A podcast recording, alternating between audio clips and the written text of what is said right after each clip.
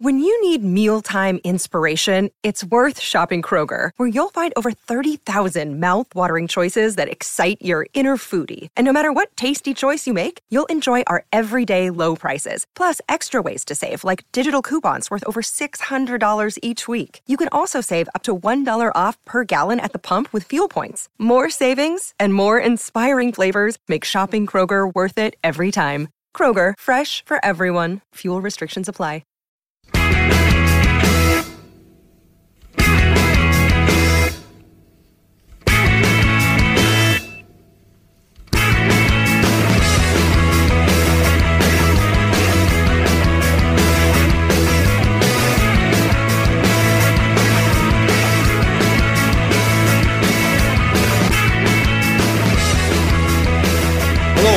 welcome to the Terrace Podcast. My name is Craig Cairns and I will be coming down the road. Joining me tonight is a man that's just watched his nation qualify for an international tournament. It's Craig Anderson. Hello! And another man who's just watched his t- team qualify for an international tournament is Thom Watt. um, Sorry. Apology, apologies to the um, people whose like ears have just been exploded open, but it's worth it. I, I only I I only show these kind of signs of exuberance once every 22 years, and uh, I think tonight's worthwhile. I was there when we beat Latvia, and I was uh, seven years old, or eight years old when we beat Latvia. So it's been a long time coming. it certainly has. I mean, how how did you find that? How was your overall experience of that, Craig?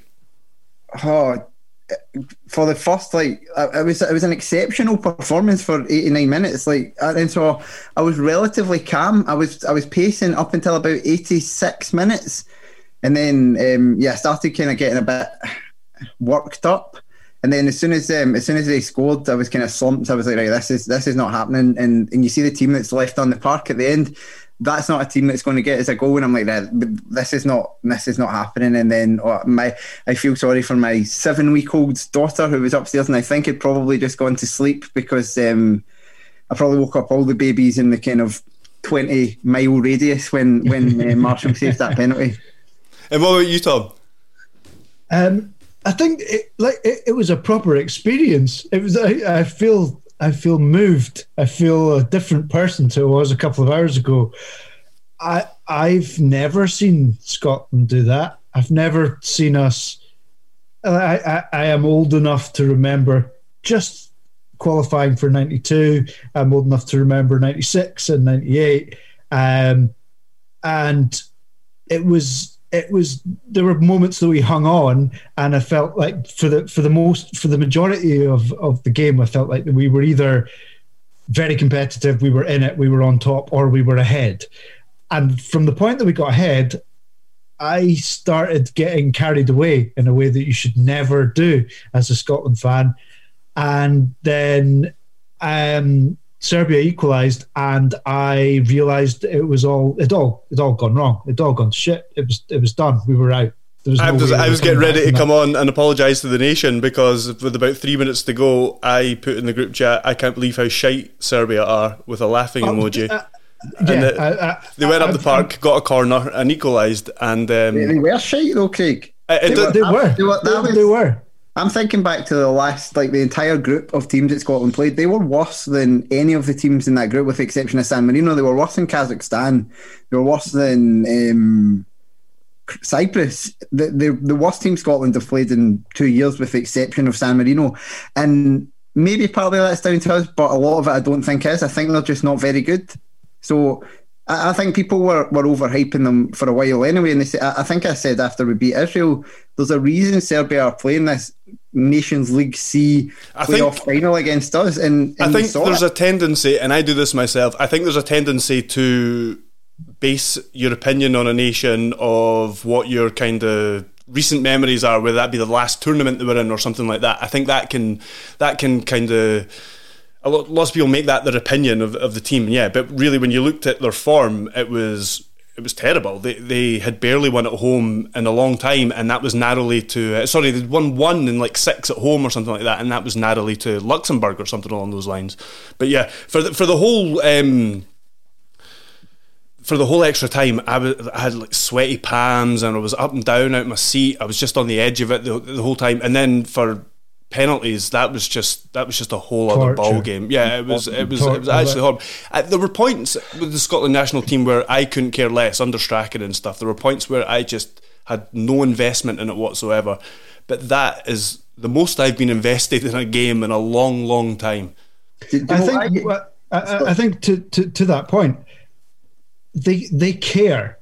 Mm-hmm. Like they care. You could see that with you could see that in you can see that in every interview that has been given over the last um, the last year or so, whether it's Andy Robertson or whether it's you know Ryan Fraser, whether it's Andy Considine. Like Ryan Fraser tonight was every fan in Scotland. He was emotional. He was kind of surprised, Christie. proud. Christie, you mean? Yeah, yeah. sorry, uh, Ryan Christie. Yeah, exactly. Like he he was he was every fan in the country. Like we've all had a drink.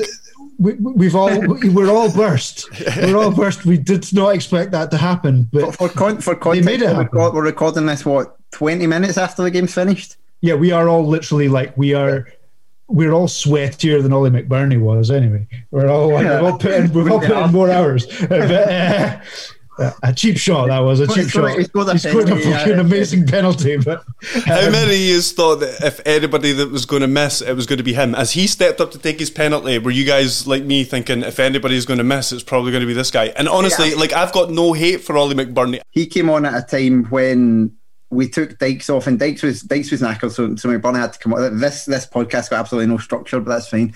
Dykes came on. Don't care. And, and and we at the same time, or just round about the same time, we also took off essentially Christie and McGinn, who were the two players supporting, and brought on Paterson and McLean, who are not going to do that. So McBurnie was left with 50 yards of space round about him. So I don't necessarily blame him for, for the performance. I, I think he he was poor when he came on, but he scores his penalty. That's all he needs to do. And so I guess it's not the time um, for that. I think I think he has something to offer, yeah. but even at the start of extra time, there, we started the better team for the first couple of minutes. We had the ball uh, for a decent spell, and then f- for the rest of it, it was all Serbia. But it came from it started from like a horrendous touch from Ollie McBurnie. Like that's what kind of gave them the impetus, and then they just kept the pressure on us. Well, for the rest of that. Um, first half mm-hmm. anyway. And I know that we had like plenty times to reset and all that kind of stuff. It sounds like I'm picking on Ollie McBurnie. I'm really not, mate. We're not. We're not trying to pick any villains tonight. No, it, it, it was unlucky. I mean, it, for so many reasons. like again, don't want to highlight the negatives, but let's get them out of the way. I, I think like Scott McTominay has to do better for their equalising goal. Like it is literally a free header in the six yard box. Just the and time as, as, well. The time of, of allowing that to happen. Fuck's you sake. Just like you, we, we have one more moment. One more play. Yeah, exactly. I, am sounding all American now. Uh, and you deal with that, and the substitutions. I mean, they don't look inspired, but they run down the clock.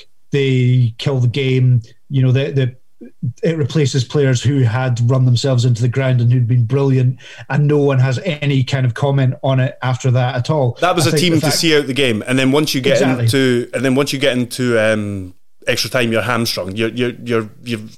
We still tried to create chances to win the game when we the few opportunities we had, but um, we, we, didn't really have a team on the park at that point to kind of hurt we, them. We might as well have taken Callum Paterson off at full time. We might as well have given him the shortest uh, international appearance because I, well, he covered it right back towards the end, so he had yeah, his use yeah, there. No, it made it made sense, but but O'Donnell O'Donnell was much better than Paterson had been because O'Donnell, I think, probably had his best game for Scotland there.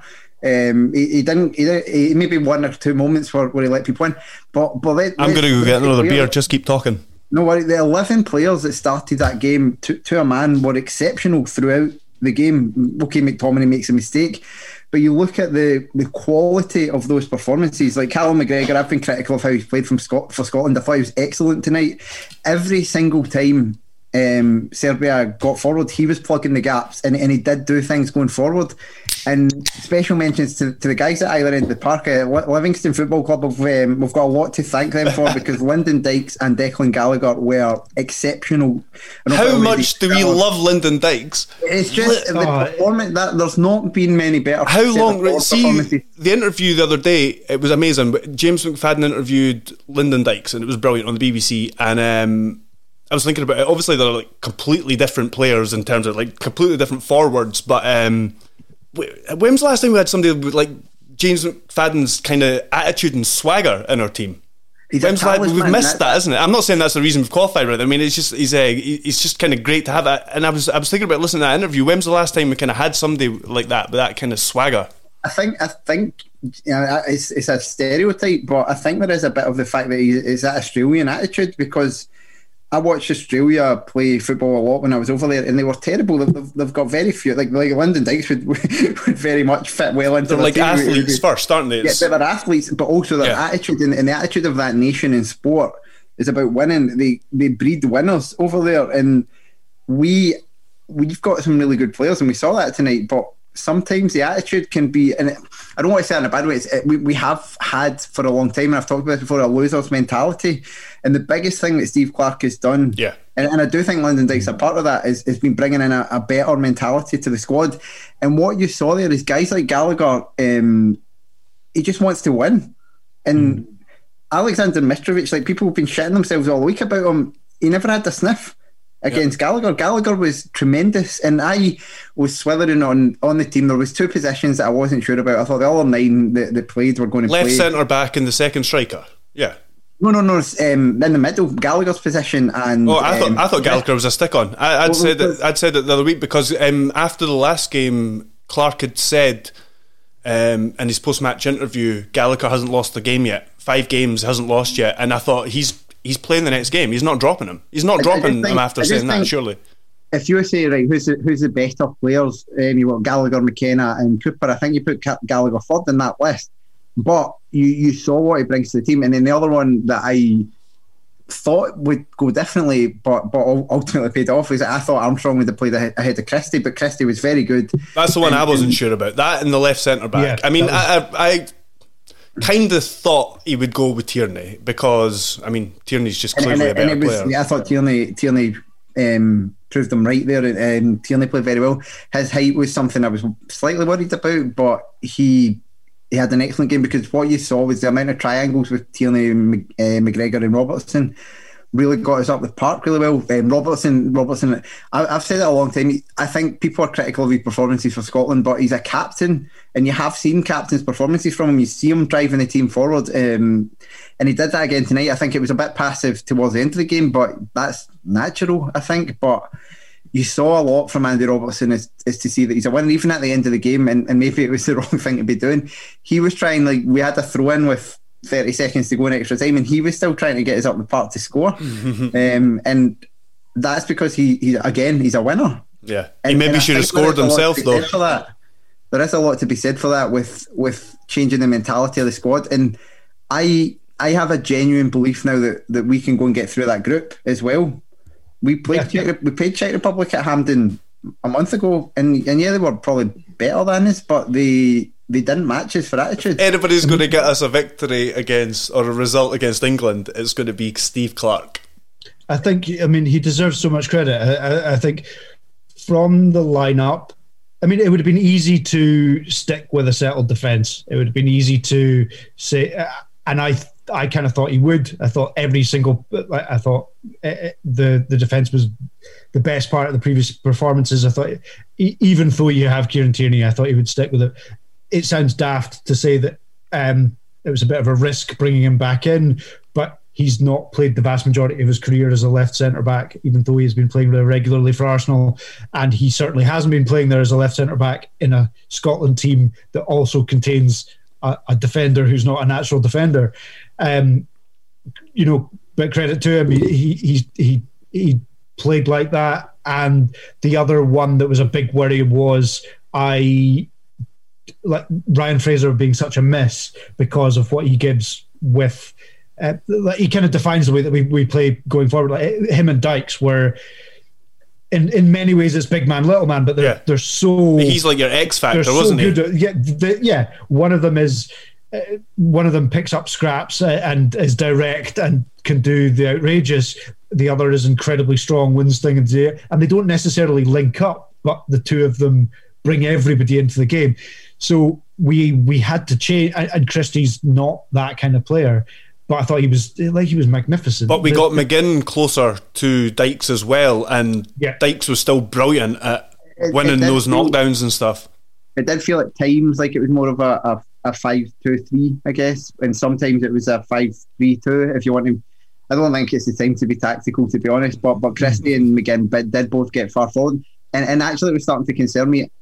We grew into that game so much that just before half time in the game both the left and the right hand centre half, like McTominay and Tierney, were, were driving forward. And you're thinking, like, we're leaving like De- Declan Gallagher and um, Jack and McGregor against their entire attack at this point because I I think I've been I had been critical of um, the three at the back that Clarke was playing, but I think you, you're starting to see exactly why it's good because it's you've got players in the middle of the park. You've got Jack and McGregor, both of whom are comfortable going out to the wing back position. So they're both comfortable essentially becoming extra defenders and allowing O'Donnell and um, Robertson to play as wingers. And you saw that, like, you, have seen it throughout the, the whole thing. O'Donnell, and, and I looked at it after the last set of games, and O'Donnell's average position um, on the park um, was higher up the park than any of the midfielders. So O'Donnell was essentially. You saw that like the a, chance we had in the first half. He sprints to almost he's almost at the D where he kind of goes down claiming a foul. Yeah, yeah, yeah and, and and that's it because there is absolutely no doubt in it. And um, a, a, guy who I, I, think was incredible, actually underrated by by Killie fans and a lot of other people when he played for us. But you saw him playing for Scotland. And he like, looked so out of his depth not that long ago. Yeah, not and too long ago as well. What what you've seen is Clarke has actually said, "Look, I know what you can do and what you can't do," and he's not a good defender at this level. He, he, he's passable at Scottish Premiership level, but as an attacker, the energy and the attitude he has, again, talk about attitude again. O'Donnell, that Israel game summed it up for me. He he had a torrid time defensively, yeah. but in the 118th minute of the game, he's still barging up the park. He, he doesn't get phased by anything. And you saw that again. He's a bit of a, a battering ram at times, but I think he covers his back post well as well, and I thought he did that a few times tonight. He's yeah. uh, he, he's good at that. I know he's not the best. I know what you're saying. He's not the best defender, but I still think he's good at getting back and uh, and covering his back post. It, it's it's wild to, to say that this is this is now probably the team that started tonight, you would be struggling to say that there was anyone that you would bring into that team for the, the opening game of the Euros. I know there's a lot of stuff to happen in between then, but but who are you going to? I mean, Fraser is, yeah, is maybe one, the obvious and, one, and, yeah. And I do I do think um, Gilmour is is such an exceptional player that I fully expect him to be in the Euro squad if he if he gets his fitness back. We're in the fucking Euros. We've got to pick a squad. That's it's not even like, sunk in yet. Oh, the, like the thought what, that we. What, how should we line up in the exactly. first game of the Euros? the fact that we get the fact that we get to take two or three players that might not play, but would be good to get them in tournament experience and all this yeah. kind of stuff. It's not even sunk in. like like I've got tickets for for uh, again. We've got no structure here, but we, we make no apologies for this. It doesn't matter. Uh, Just keep no, going with it, man. I, I've got I've got tickets for for all the games at Hampden and it's like now now I am in I've always been invested in the push for a for a, a universal vaccine but fuck me we need to I need to be a Hampden I need to be a Hampden for these games. Um, I I will accept if you don't let me go to Wembley but I need to be at Hampden for these games because is it's been what my life watching football has built up to. Yeah.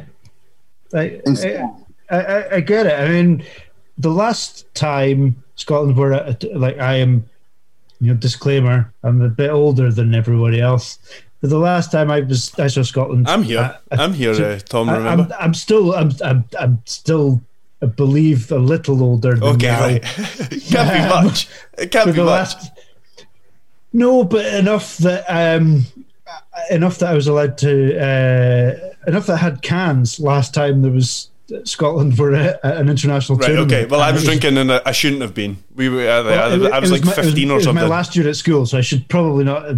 I should definitely not have been either. But it was my my sixth year at school, and I, I, I kind of, even though you, even though I was.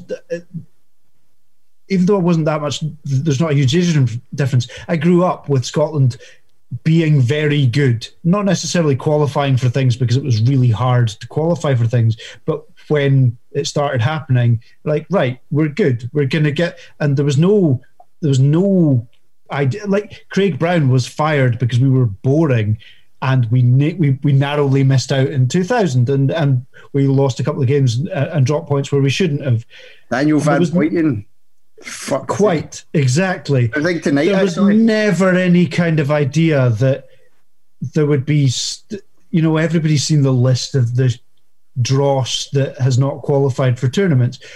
We're at a tournament. We're we're we're we're going to do pods in the next year about should they be included in Scotland's Euro 2020, technically 2021, um, 20, whatever, 23 man squad, 25 man squad. Uh, that's that's that like, there is an entire never mind an entire generation of fans there are an entire generation of players who the vast majority of the Scotland squad at the moment will have very few recollections whatsoever of yeah. what it was like for Scotland the, to be the, at a major tournament. Was, the main thing for me is like we we have now avoided the which would have definitely happened if we'd gone on to another campaign. Having a player play for Scotland who wasn't born when we um, played in France '98, we've now avoided. Well, I mean, it might still happen, but we've not had anyone born yet who was born I think, who played after France '98, but it was very close a few times, and so I am I am delighted that we have avoided that particular milestone. um, it's just yeah, it's as I say, like I was in I was in floods of tears genuinely. Um, at, yeah. at that tonight, we had to compose ourselves a bit bef- before we came on, and it's as I say, it's what it's what I've been building up for. I've I've been at so many of these games, the, the disappointments, and, and you know, obviously I was there at um, at the Italy game Sorry, I'm sounding like a, a drunk because I'm. Listen, man, I'm, I'm too I'm too drunk to host this podcast. I'll be honest. I was watching that Serbia game. I was watch. Uh, sorry, the the Netherlands game. I was watching the Slovenia game, and all of that's been building up to this. You knew it was going to happen at some point. So it's, it's not, you know, I, I never thought we are never going to qualify. Yeah, for happen at some game. point, exactly. Yeah, but, but you're like, at some point, this is going to you know, go badly. And, and uh, sorry, at some point this is going to happen, but the, the longer it goes on, you're like, do you know what? Like, am I ever going to appreciate this ever again? But we were always a team that should have been. It's not like when you looked at that list of teams that hadn't, and it's all um, Andorras and Moldovas and all that kind of stuff, then we're, we know we're better than those teams. We've just choked so many fucking times before. Yeah. It's just we, we've had it in our hands and blown it, and it's usually been away to Georgia or a draw in Estonia or something along those lines that's uh, that's tripped us up. But right, let's let's talk about the game a wee bit. Um, yeah, some of the specifics from the game. Um, I, I, don't want to put any structure into the podcast, by the way, because I think it's still going the, uh, well the way it is. But um, there's a few specific things I want to kind of go through. So, first of all, what do you think about the Serbia approach? Because when I first saw it, I thought they're really sitting off us, and there was um, chat about us playing a high line or whatever. But um, I don't think it just looked like that we were naturally pushing forward because we were just having so much of the ball, and they they were weirdly sitting so deep. And I think I gave them too much credit uh, when I put in the group chat that I said, yeah. are, are, they trying to tease us out or something like that, or like kind of lull us into a false sense of security before absolutely kicking the shit out of us or something? But no, they, they, there was no point where they kind of picked us off. They had that uh, chance in the first half where they shot wide, which I think was the best chance in the game up to the point, but even up till that point. But even still, it wasn't like a guilty edge chance or anything. And we had the McGinn one shortly after. But yeah, I, I was really surprised with the Serbia approach. I think I, I, was the same. I mean, by by no stretch would I claim to have any kind of knowledge of of Serbian football. But you look at the squad, and they've got guys that are playing for you know Inter and Fiorentina and Real Madrid, and you know even guys that we know like um, Mitrovic playing at, at Fulham is is one of their better players and Tadic at, at Ajax. Like the, the the level that the players that they have in the squad is fairly scary. It's fairly fearsome. Well, especially that front three. I mean, you look at. I yeah. know Mitrovic. Uh, Mitrovic doesn't play at the highest level. He's not playing for an elite club or anything. But his scoring record at international level, international level, is incredible. I mean, his record, his record. To be fair, his record at club level for a team that has bobbed between championship and premiership is is very good, um, and he fits the way that they play very well. I, I think if you look through the squad. I, I, it, it's fairly fearsome, and I think we all kind of thought, or I mean, I'm I'm speaking for everybody, but certainly for myself. Uh, you look, at the squad and you think they're good. They have a lot of good footballers. There's a lot in this. Yes, results might not have been what they would have hoped, but there are an awful lot of good footballers in this. And tactically, they look naive. They look. They. I think that partly a huge credit to Scotland that we we kind of took the momentum to them, and they defensively they looked incredibly ropey. Yeah, they were, but um, they were they were makeshift at the back. They, they, I, they I, were, I, but even even the makeshift defensively. I mean, even the guys you're you're talking about playing or still playing at. Uh, the guy at right centre half is a uh, first pick. He's he's really good. Uh, it begins with M. I forget the name. Sorry, but um, I, I the guy in the first the guy in the centre wasn't first pick. I don't think the other Mitrovic and the guy that was playing left centre back, the guy for Sevilla. He's a midfielder, so he was filling. But he was a handy player though. It sounded like uh, every time I thought it was a, it was a tribute to Lyndon Dykes that Ian Crocker was giving out because he kept saying "good day." Um, but but no, the thing was that I remember back to the last World Cup, and, and I was actually quite impressed with Serbia at the last World Cup. I think they were quite unlucky. They beat Costa Rica, and they had a game against Switzerland where I think they should have won the game, and and they ended up um, they ended up losing. I think it was quite a controversial decision quite near the end, and and. But since then, it seems to have gone very badly for them. And their performance tonight reminded me of so many Scotland away performances, mm. and, and they're at home.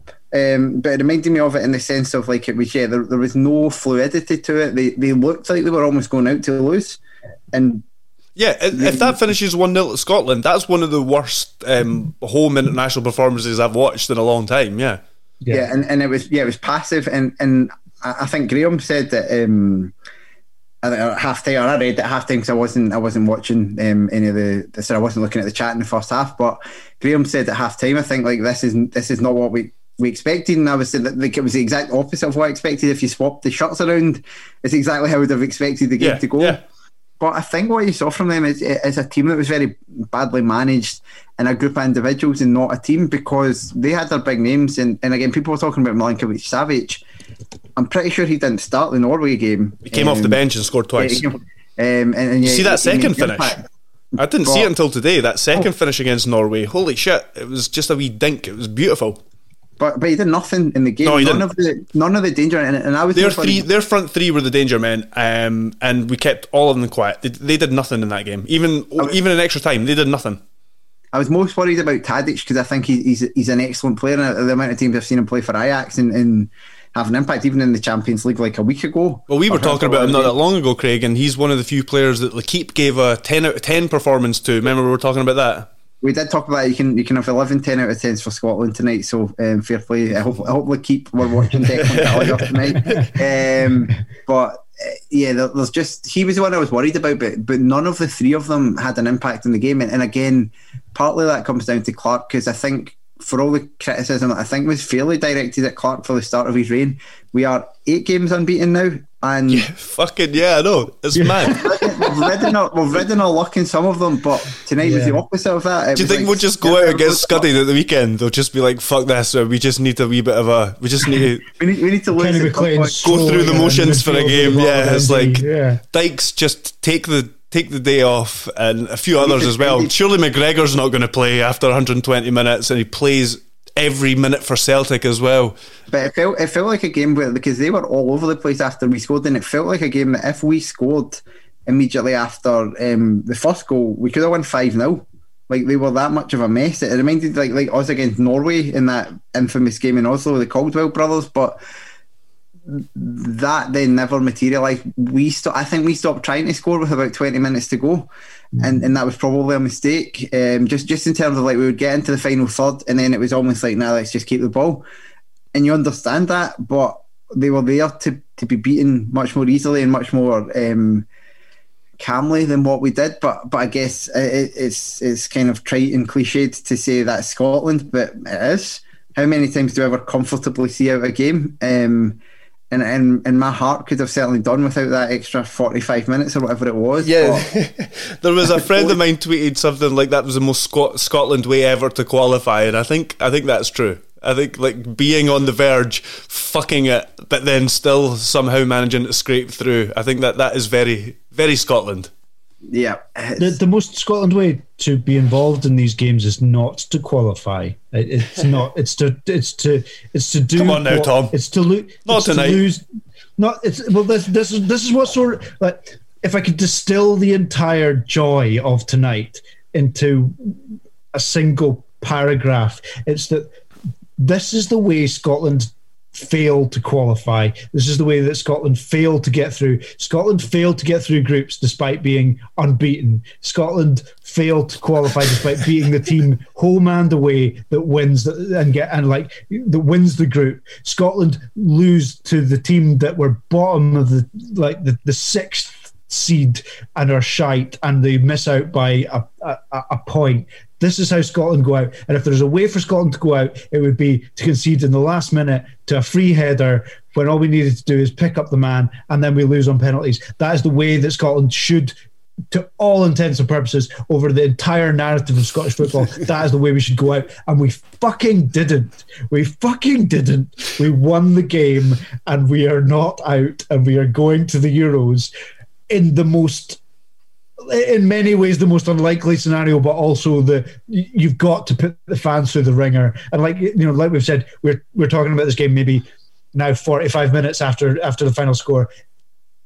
I am wringing in sweat you, still. The players have obviously been through the ringer as well. We've singled out a few people uh, already. Uh, Christie was mentioned earlier, but we haven't spoken about his goal, and he deserves a lot of credit.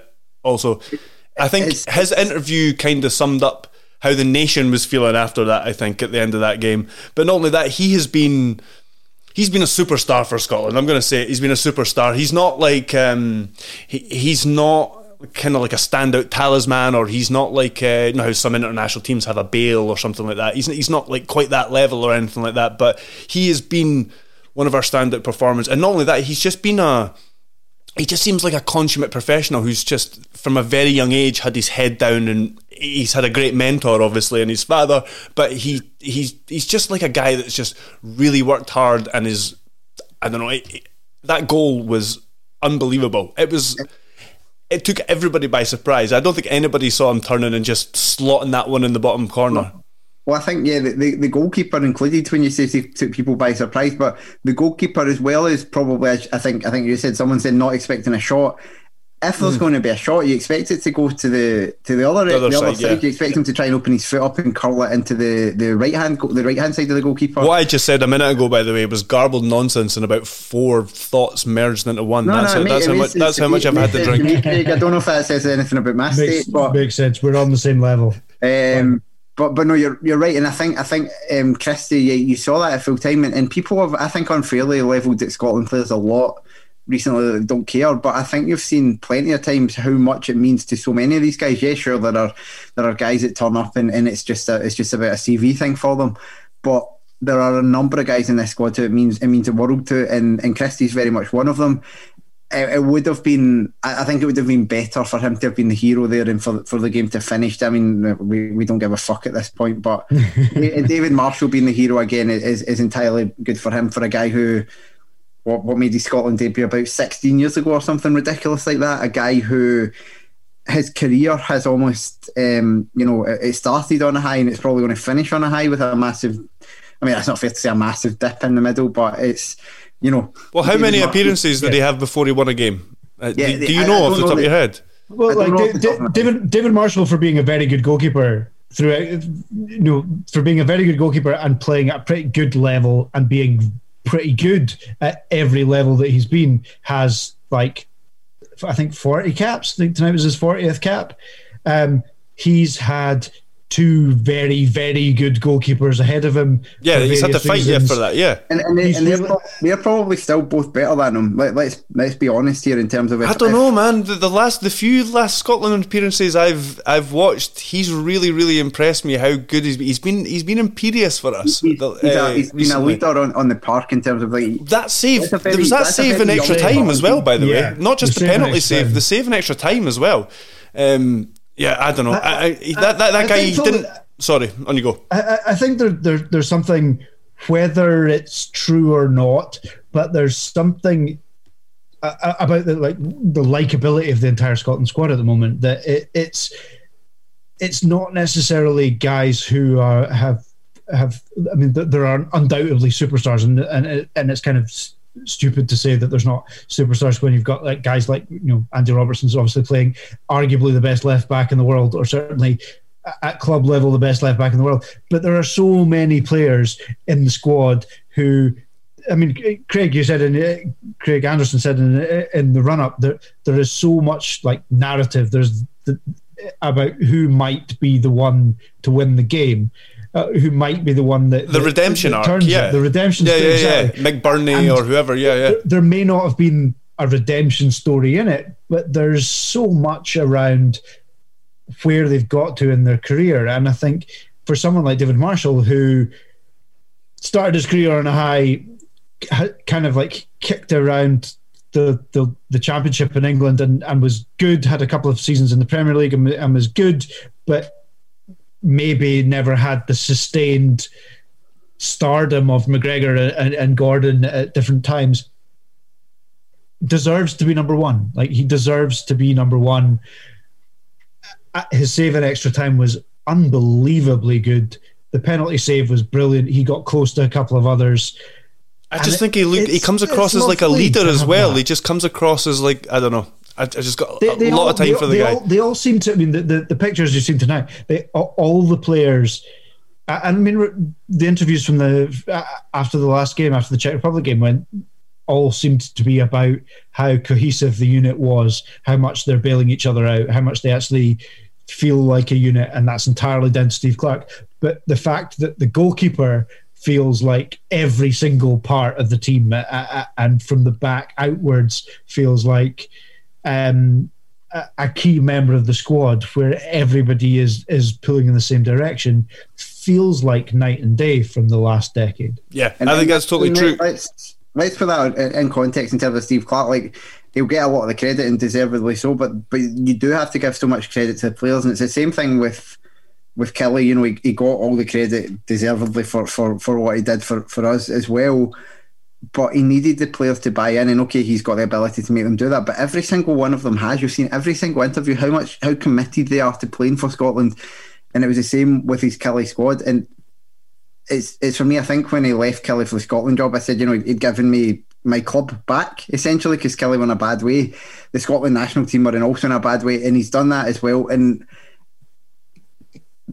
there has to be a, um, not that I care about the honours list, but but surely there's a candidate there because that's one of the biggest achievements you will see for um, for any one individual to do. He has led. Scotland. I believe that a former uh, Terrace podcast member Scott McClimate has uh, already tweeted something to that effect. Like probably a bit tongue in cheek. Right it was already saw Steve for the Killie fans, but that that he's taken a lot. He's taken a lot of stick. I think deservedly since he took over at Scotland because I was not sure where he was going with it. He seemed a bit lost, but I think he's maybe weeded out a couple of bad eggs, and I think he has. Um, he's got a squad of players now that that want to do it for him. That buy into what he's doing. I think he's got a system that works. I don't think he's. I don't think Scotland are deviating away from this system. And he's stuck with it through the teething problems. Yeah, and that and that takes a lot of um, of bravery on his part because that you know one penalty going differently in the, the Israel game, he's probably he maybe wouldn't have been out of a job, but the, he would have lost essentially lost the entire um, crowd at that point. And now we just need to hope that no fucking English Premiership team come looking for him. Well, well no, the, the worry is that he's, he's, such a good coach. He's such such a you know, j- just watching uh, totally going off track here, but watching um, Inside Hearts last night because I'd not got around to it Austin MacPhee's training sessions and what I've seen of Steve Clarke's training sessions night and day. Austin MacPhee on the training ground looked like a child who had been put out there to kind of. Well, he looks like he looked like a coach that had been directed to do that by a manager. Yeah. That's what he looked like. Yeah, yeah, and and you see, like every time I've heard anything about Steve Clarke's training, it seems to be assiduous. It seems to be excellent he's obviously worked with the very best. Um, he's worked with Kenny Dalglish, Jose Mourinho, and all the rest yep. of them. He's been played. He's played under some excellent managers. There was an interesting uh, interview in the Times last week. It might have been elsewhere, but I read it in the Times uh, with Kenny Dalglish, and he was saying that Steve Clarke isn't a defensive coach. He's actually has attacking instincts when it comes to setting up his team. But he says that the evidence that Scotland fans through Kilmarnock and uh, its time with the national team is that he has this reputation of being a defensive coach, but he's not naturally kind of a defensive coach. He's just being pragmatic because of the resources he's had at both of those jobs. I, I think people people who who who watch Steve Clarke's Killie, most of the people who weren't Killie fans only saw the games against Rangers and Celtic, where he inevitably set up defensively. We generally won those games. Um, but there were plenty of performances where, where you would call it the furthest thing from defensive against lesser teams who we expected to beat. I think we'll see that when he's, um, you know, in the next campaign for the, the Euros when we're, we know we've got lower seeds in the group. I don't think he's going to set up and play the way we did. Or it might be closer to the way we did tonight than any of the other games. He favours like its organisation and its people knowing their roles, but I don't think that has to be defensive. And I think you saw some of the attacking patterns we played tonight. I don't think I think that's an unfair ca- categorization of what he is as a manager as well, and and I think we will start to see that. I think now there's a confidence there. I wouldn't be surprised to see us in some of these other games, maybe not at the Euros, because I think even given the results we've had, we are going to be heavy outsiders in each of the three games. But I have a strong feeling we're going to probably um, win both the games at Hampden, and I think we're, we're going to get to get through the group stage. If at Hampden. I thought at Hampden, yeah, but I've got supreme confidence in, in him and the team. I, I think you could you can kind of understand why why someone who knows him a bit better might say that, given, like I mean, his managerial career, uh, as good as it's been, and the res- results have been have been at West a West Brom side who were largely expected to go down and and first of all were very good and then you know kind of regressed to the mean a little bit but you you can't really blame him for being a little pragmatic at West Brom. You can't really blame him for being a little pragmatic for taking a Killie team who were bottom of the league and sorting out the the, the defense first, and then making them uh, like a good team to watch and a and a good a, a very organized team going forward, and a Scotland team that were arguably the worst of the lot that you need to you you need to sort out some sense of organization and discipline to the team so that you can do the attacking stuff. and sometimes I, that's what you're limited to international football as well. Just that because uh, that yeah, limited time. I mean, we've, we've, got two Motherwell players in the team. Motherwell, are, Motherwell are. Uh, just, just, just on that though, I, I, I think one of the things that the best thing for me about Steve Clarke so far, and again on display tonight, is that players are turning up and they're they're playing their best football for Scotland. It's been a very long time since we like, Scotland has Scotland have had good players for a number of years. We've had players playing regular Champions League football or playing regular, like a very good level in England, largely, but you know, wherever it may be.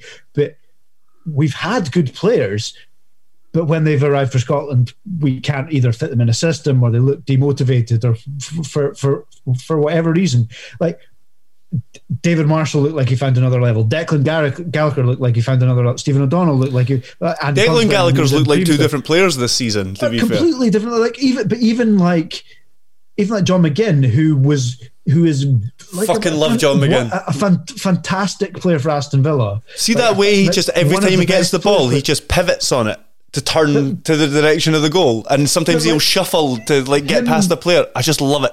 Sorry, Thom. Him, him, him both him and him and Christie, who are both like fantastic players for their club, seem to find like another ten percent for Scotland. And there's been a few players that have done that for over the last 22 years. I mean, James McFadden was that like the ultimate example. He always used to turn up for Scotland to be better for Scotland than he was for whatever club. Alan Hutton for. For, for. a long Alan time. Hutton. Alan exactly. Hutton played. Alan Hutton played for Scotland for a whole year where he wasn't getting a game for his club. He, he never. I think he played like there was a season where he played ten games and they were all for Scotland. Um, and, and yeah, it's for all these guys that this has been done on their behalf now. Darren Fletcher, uh, James McFadden, Alan Hutton, um, Davy Weir, all these guys. That, I don't know if Davy Weir didn't get to do it, but these guys that were exceptional for Scotland for such a long time and didn't do this.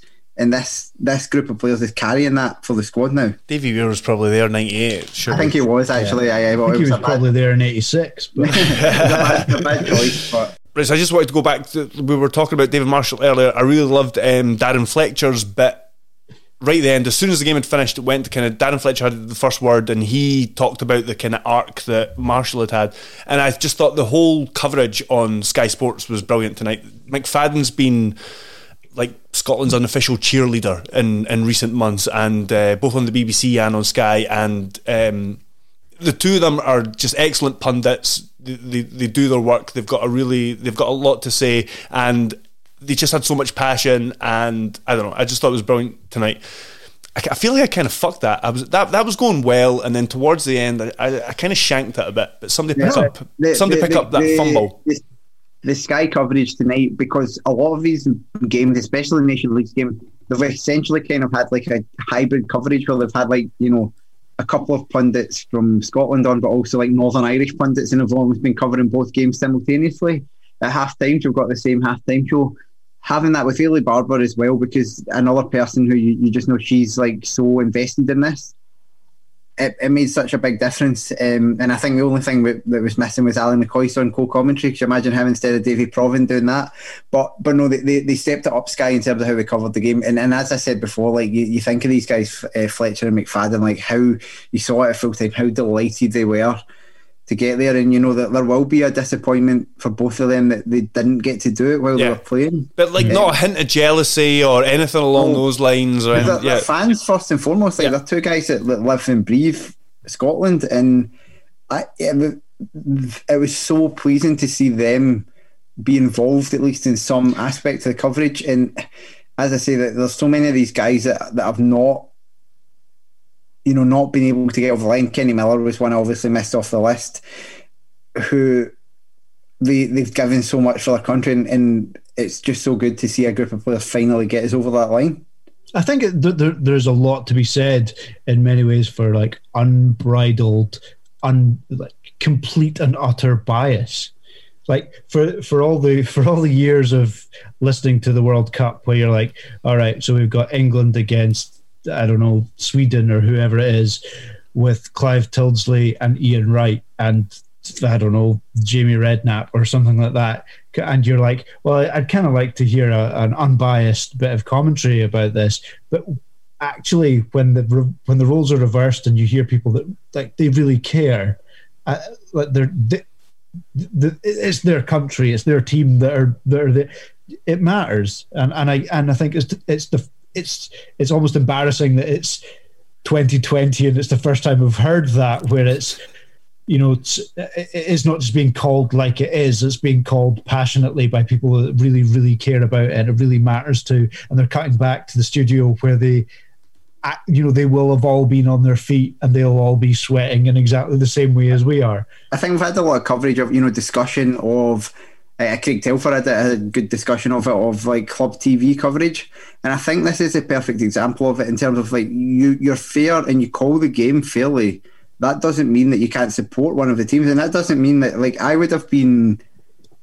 It would have been disappointing to not have people in the studio celebrating Scotland twenty. There's not a Serbian watching this game. As long as you're not being one-eyed and you know, you know when um, a Scotland player like hacks down a Serbian player, you're like, oh, it's not a free kick you're still allowed to want Scotland to win, and there's no requirement for the, the commentary to be unbiased. As you said, we've heard a lot of the English doing it for, for long enough. It will be so good to be get to a major tournament and actually have to have our own commentators on games.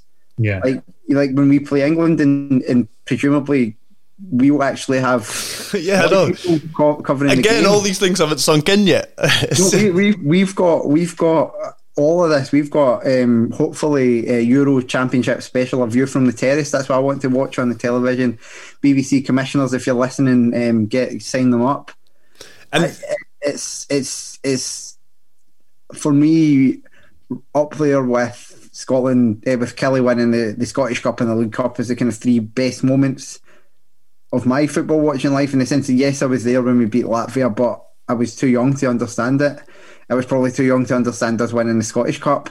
But for that League Cup win and, and for this tonight, it's it's it's one of the best moments, you know, football wise. And the, the Latvia one didn't have that, the twenty three year wait either.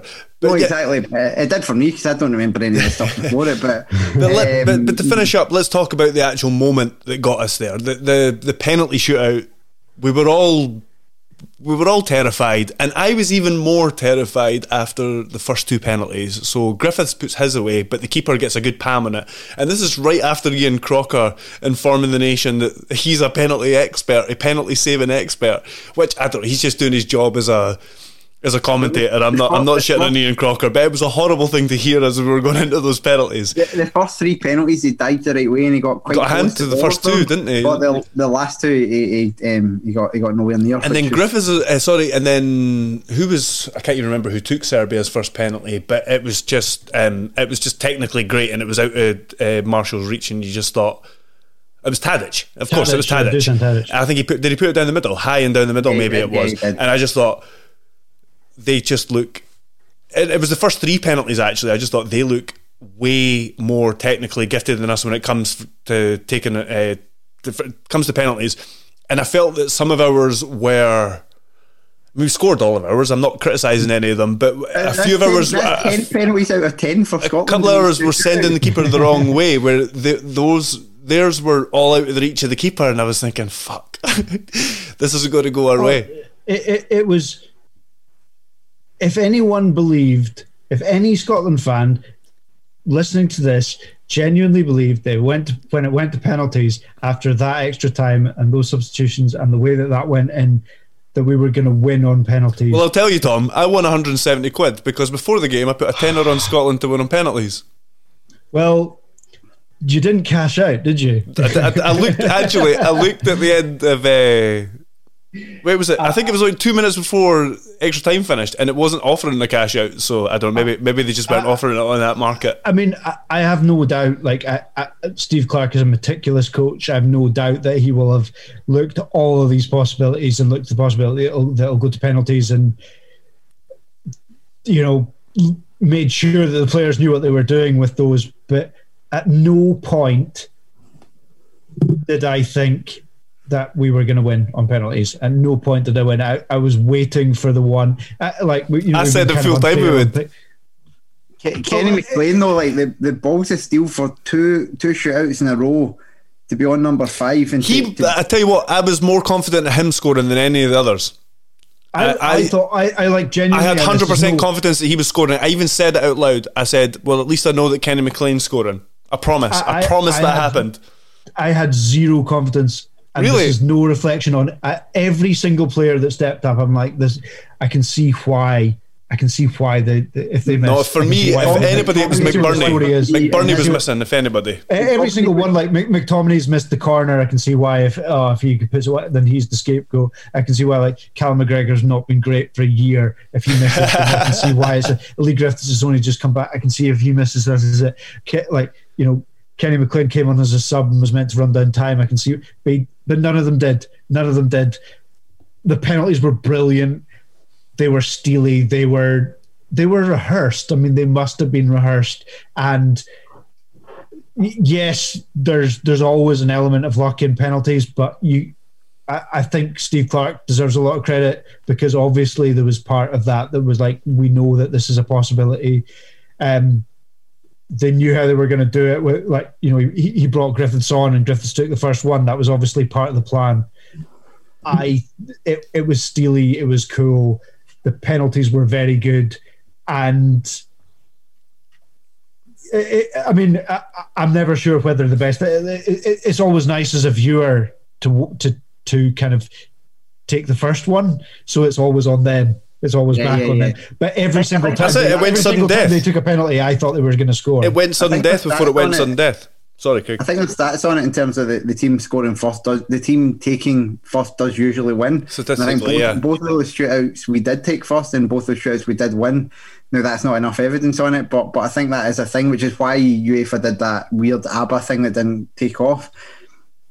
But no, like the, the it was very clear that we'd practiced penalties, and it was very clear the the quality of our penalties was very high again, and yeah, as I say, I, was so much so much respect for Kenny McLean, who I think played pretty poorly when he came on, but that's two shootouts in a row to take number five.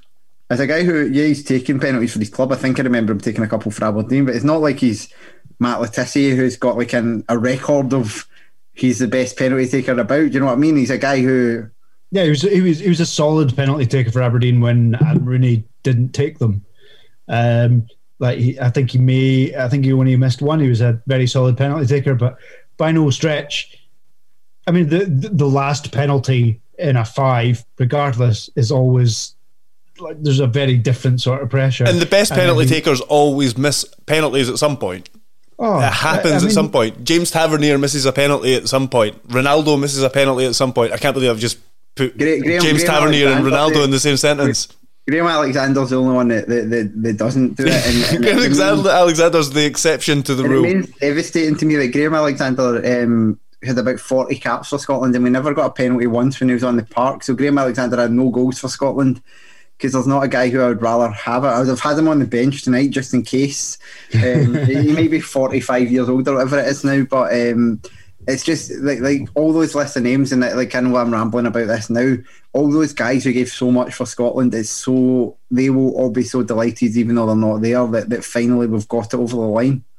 And it just means that in future going for tournaments, we no longer have this. We haven't qualified for anything in fucking ages on our back. It's So amazing how much pressure. Like, you think it, okay, they fucked it tonight, but you think at Iceland, like they, they followed up, they, they hadn't ever qualified. They got to the um, the last Euros, um, beat England, um, and then immediately qualified for the World Cup straight after that. It's amazing how much confidence this one qualification can can give you, and I am hopeful now because we've now thrust ourselves. We should now be going on to win this Nations League group as well, and we're we're putting ourselves in pole position for for pretty much everything at this point. point, and so we need to build on this, and, and we've got the people to do that. yeah, I totally agree. Any, I think I think we're pretty much done here, guys. Uh, does anybody have anything to add just before we, we say bye and get out of here? I don't think so. Just Um, I'm just I'm just watching. I, I, my Andy It's- it's Robertson been interview that I emotional. muted before we uh, before we started here is now starting to run on, and I can see him kind of getting up as well. Right. Because apparently you can only wait for a, an hour or something for it to, to go on mute, and so every every time I pause it, he starts playing again. All right. Uh, but, but but anyway, that that that doesn't need to stay in the podcast, but it probably will. this is the state that we're in at the moment. But um, well, I was going to edit out, but now that you've put that bit in, I'll probably just leave it. Uh, that nobody, not everyone, everyone understands. We'll get this up, and, and everyone's going to be half cut by the time exactly. you listen. as well. Nobody cares. Thom, Sorry, you were going to say something. I'm not usually as bad as this, but um, uh, my first time drinking in three months as well, or more than that. So It's a time Uh, for celebrating. My my my, summary is just I, I love being a turtle. It feels like this this all feels very foreign and weird and I didn't know my chin went this high and um, we snatched victory from the jaws of defeat. We never fucking do that. So I love you all.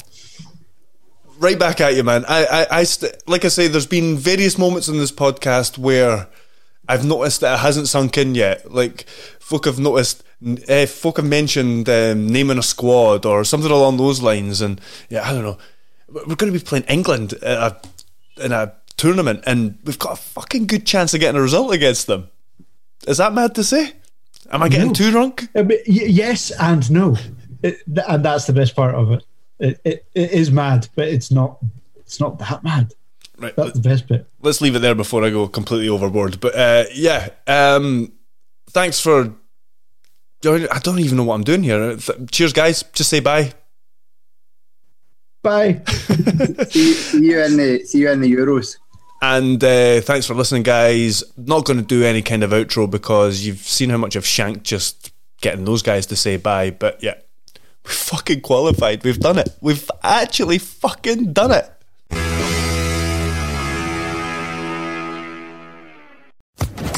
Social Podcast Network.